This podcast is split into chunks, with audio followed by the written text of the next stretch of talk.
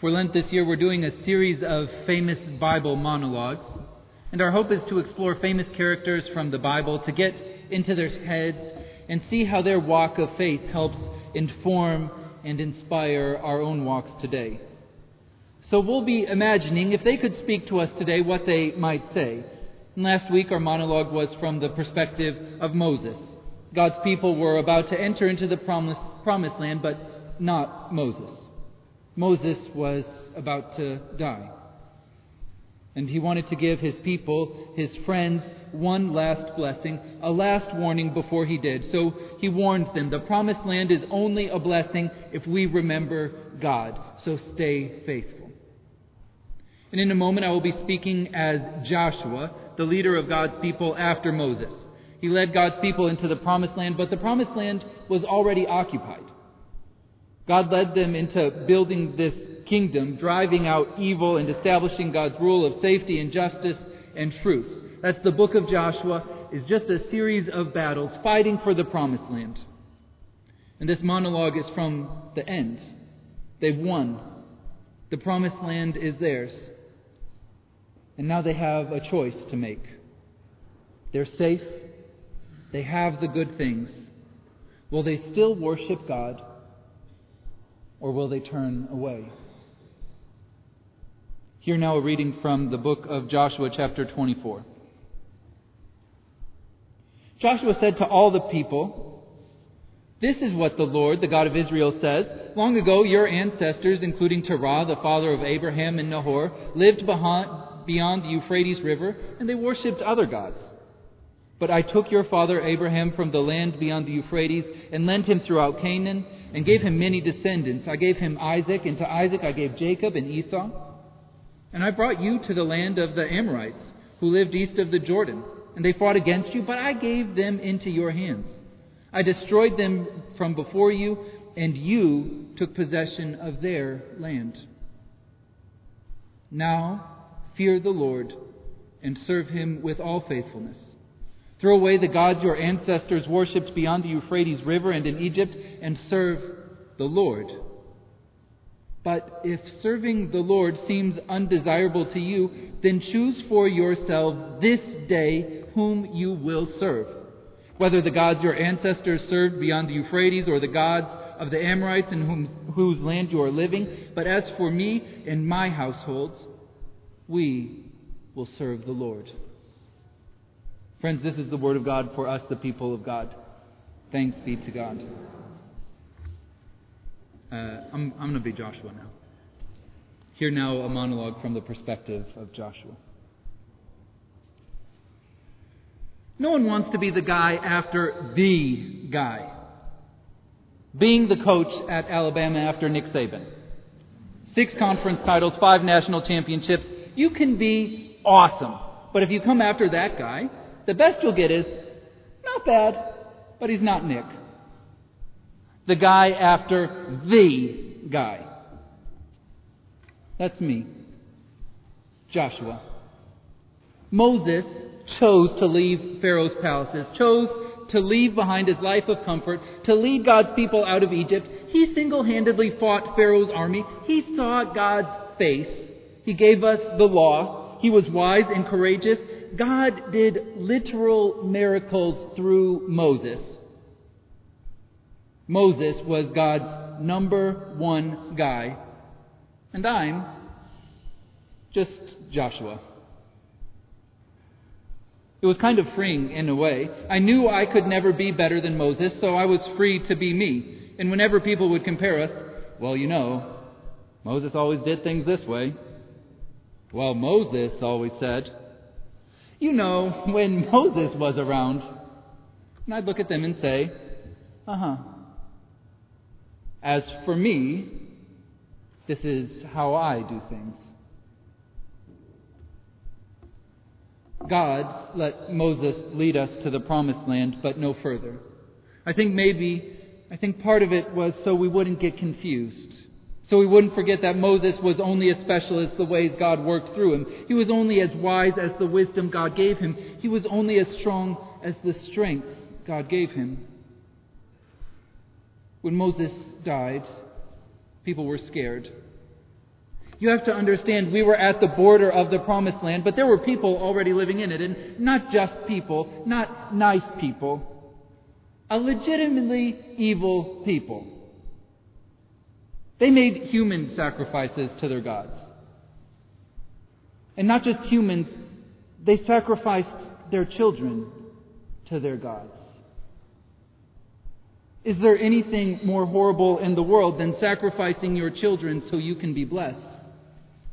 And God's people, they looked at these evil people living in the land God was giving them with the blood-stained streets, and they looked at me, just Joshua, not Moses, and they thought, we don't stand a chance. But I led them across the river, and we fought. And God fought with us, and we overcame armies. This bunch of desert wanderers and slaves, we conquered cities. And when we came to Jericho and its massive walls, God had us celebrate before the city was even beaten marching around the city and blowing our horns and singing songs of parade. And they laughed at us from the walls. But I said, As for me, I'm going to do what God says. If He says march, then someone grab my horn. And Jericho wasn't laughing for very long. And everywhere we went, every city we conquered, God had us destroy the evil of this people. We burned their temples to the ground. We tore them down until there weren't two bricks stacked on top of each other.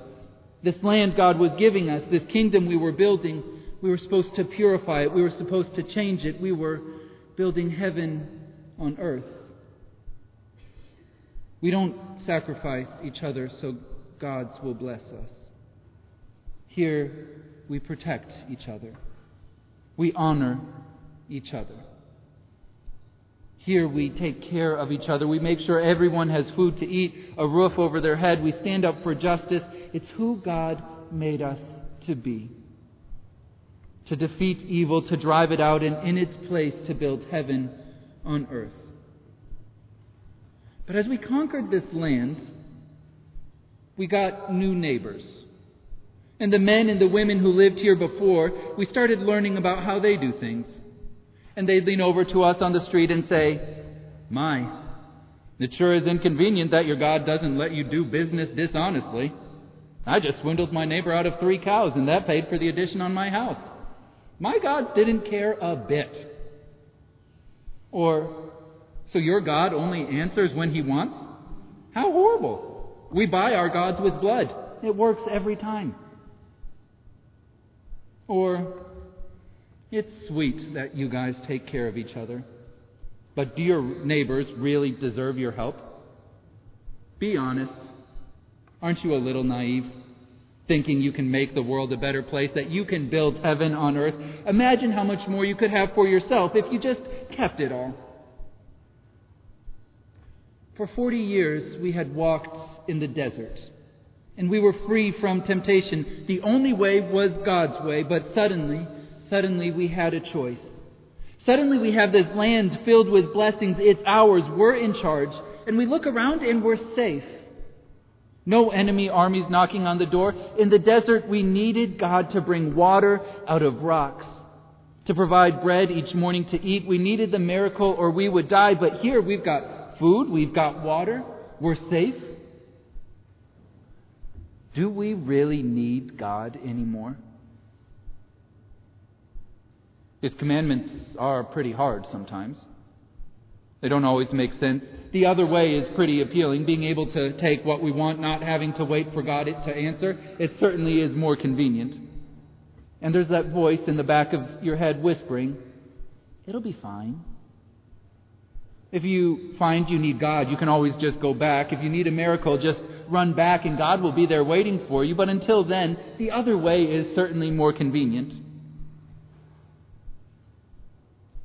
It's why God called me to lead the people into the promised land. He knew the temptation we would face. People would be saying, well, everyone here does it this way. No one will blame it, blame you if you do it just this once. Don't you deserve better for you? How could your God possibly care?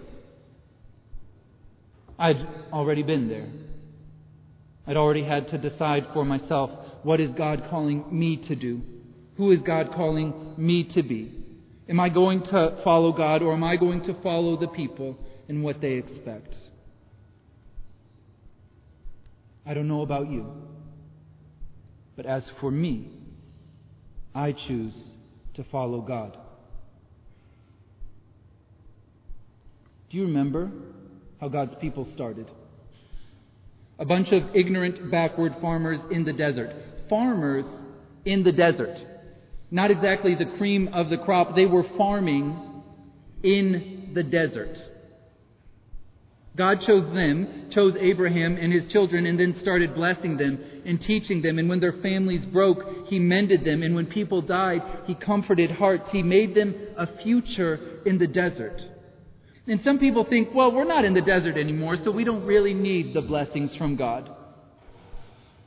But I think they're seeing it wrong. Because here's what I want to know. If God can bring water out of rocks, if God can create bread out of thin air, if God can conquer trained armies with a bunch of hungry farmers, don't you want to see what He can do with a land that's already blessed? If he can take shattered families and make them whole, families where brothers kill brothers, don't you want to see what he can do with your family? If he can take a bunch of backward desert farmers and through them create this religion that literally changed the course of history, don't you want to see what he can do through your gifts and your talents? As for me, I want to see. It's a choice, a fork in the road, and there is no middle way.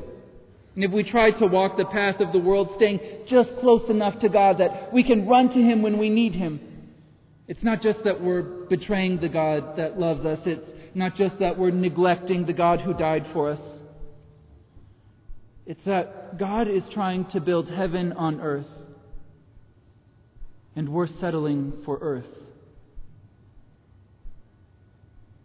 But as for me, I want to see.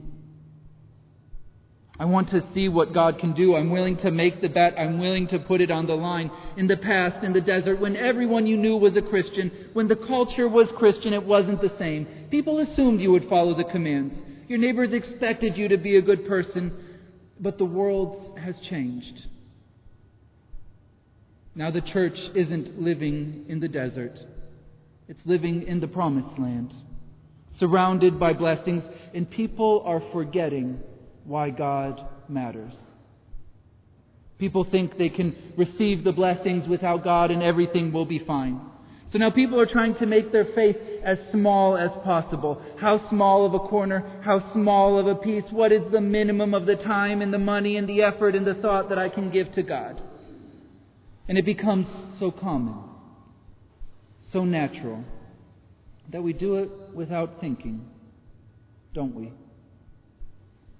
Without noticing that the conversation among God's people has changed from what does God deserve to what can I get away with? And we forget that the God we're avoiding is the God that saves. By avoiding God, we're avoiding His Spirit, we're avoiding His peace, His healing, His courage, His kingdom. It's like asking, how little can I get away with breathing? It's like asking, what is the least depth I can find in life? People will choose that way. It certainly is more convenient. As for me, as for us, we will choose the Lord. We will choose the Lord because if God built a wealthy kingdom out of desert farmers, if God used uneducated peasants to write the Bible, if God used Jesus Christ, one man, to defeat sin and death, then I want to see. I want to see what He can do through me. I want to see what He can do through us. Through His people, blessed with resources, blessed with gifts, with talents, with families. If God can build heaven on earth, I want to see I want to see not one day, not one day when I die, I want to see it now. We stand at a crossroad, a decision. In the promised land, surrounded by blessings, do we really still need God? choose this day who you will serve. As for me and my house, we will serve the Lord.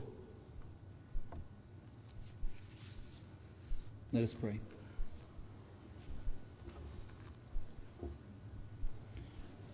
Lord God, we give you thanks for the testimony of Joshua, for his commitment to being faithful to you. Even in the face of blessings, he was not distracted. He remembered that above all, you are the greatest blessing, the one who holds all good things together. Might his story, might his courage, might his faithfulness convict us in this time and place, that we might remain a people who faithfully testify to your presence, to the power of your kingdom, and to the power of your Spirit that we might by our very lives embody the beauty of the heaven you are building on earth. Lord, we pray this in the power of your Son's name. Amen.